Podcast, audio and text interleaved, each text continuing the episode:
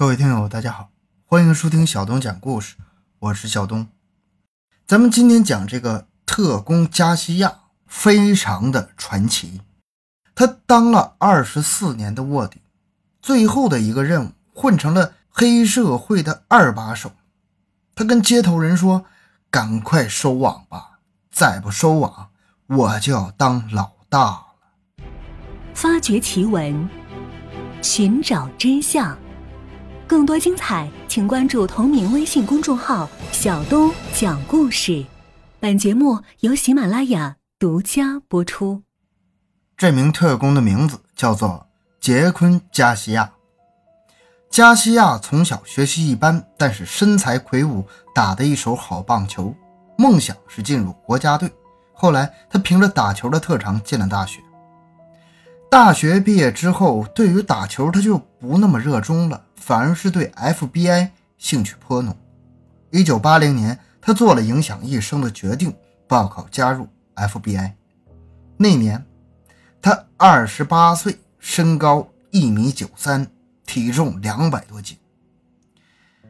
经过一番努力，他还真成了。按理来说，这么胖的身材很难成为一名优秀的特工的。然而，对于加西亚来说，肥胖的身材倒是他的保护色。他面相憨厚，身材肥硕，看见他根本就联想不到跟罪犯斗智斗勇的特工。稍微打扮一下，还挺像痞子，像暴发户的。说白了，坏人看着他都不像是个警察。后来，加西亚成了一名卧底。为了成为一名优秀的卧底，他经过了很多严格的训练。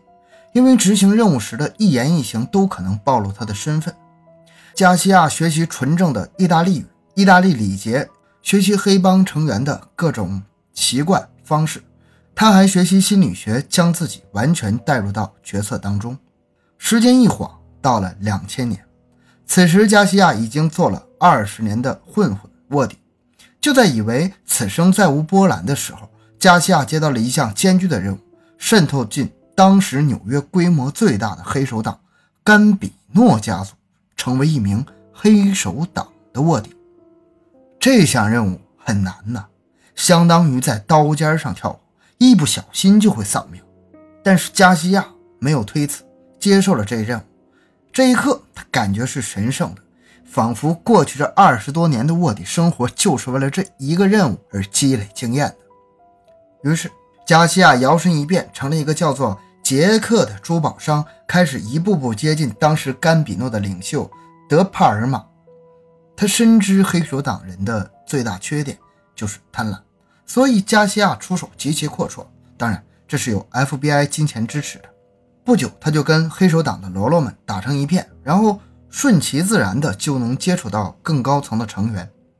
认识了德帕尔玛之后，加西亚开始疯狂的给他送礼物。德帕尔玛很高兴。却不知他收到的礼物中有窃听装置，而随着加西亚不断的给他送礼物，他们的关系是越来越好，而加西亚在黑手党的地位也越来越高，最后竟然成了二把手。德帕尔玛有意让加西亚成为他的接班人，意思就是说自己如果死了，那你就是我们这个组织的老大了。加西亚虽然身在魔窟，但是。没有忘记正义。每当帮派安排他去杀人的时候，他就推脱说自己太胖了，有心脏病。最后，在一次犯罪活动中，加西亚没忍住手，阻止了他们上人。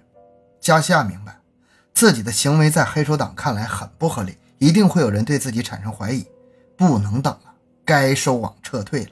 于是，他就跟接头人请求联系收网，再不收网，我就要当老大了。潜伏甘诺比三年，收集了足够多的证据，最后有三十二名黑手党成员落网，七十多岁的领袖德帕尔玛被判了十二年的有期徒刑。德帕尔玛对于自己选定的接班人是卧底这一事实感到难以置信，恐怕就是到最后他也会死不瞑目好，这期故事就讲完了。小东的个人微信号六五七六二六六。感谢大家的收听，咱们下期再见。